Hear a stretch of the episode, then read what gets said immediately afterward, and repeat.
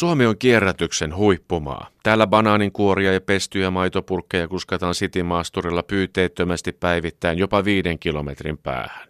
Mukana kulkee myös raejuustopurkin muovikansi. Se päätyy varmuudella oikeaan paikkaan. Mutta yksi asia on vielä ratkaisematta.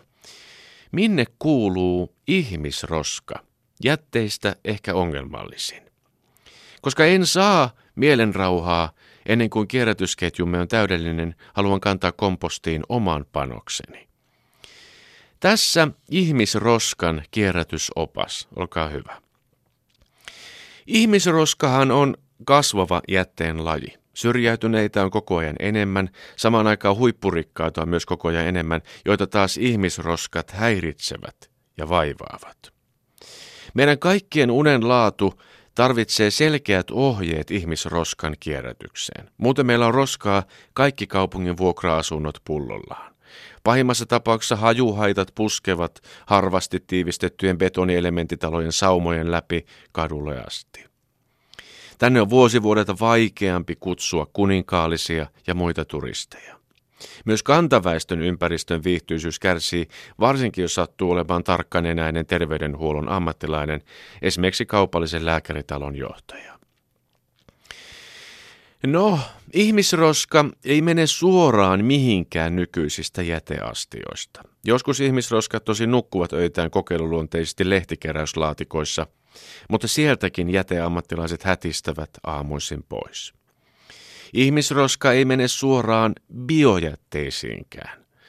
Ihmisestä ei saa millään irti elektroniikkajätteisiin luokiteltavia osia. Kännykkä, korvanapit ja aktiivisuusranneke ovat jo syöpyneet osaksi ihmiskehoa, luutuneet osaksi ihmistä.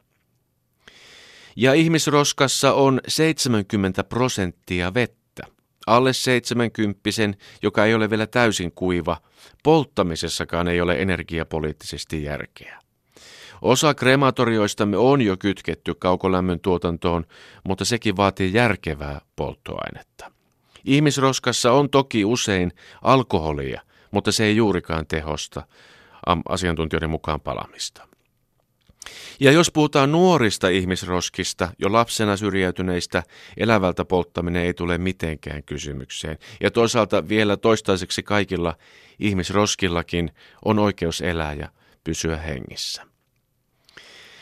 Siispä vahvana suosituksena on nyt, että ihmisroskan annetaan maatua omaan tahtiin.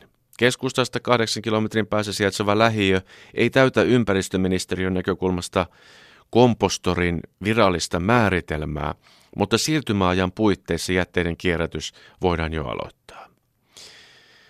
Ihmisroska on aikamme suuri haaste, erityisesti Suomessa, joka pitää sitkeästi yllä mainettaan kierrätyksen ykkösmaana. Ihmisroska on aito ongelma. Kyseessä on roskatyyppi, joka on elollinen organismi, vieläpä omalla, tosin usein vähäisellä, tahdollaan varustettu.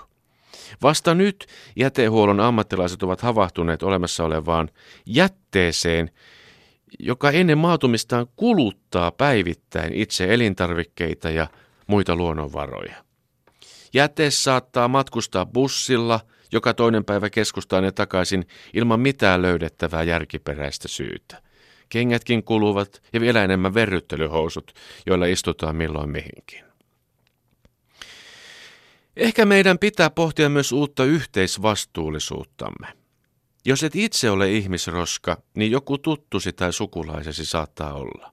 Meidän täytyy nähdä roskamme, antaa heille aikaamme ja sanojamme, ehkä joskus yösiankin.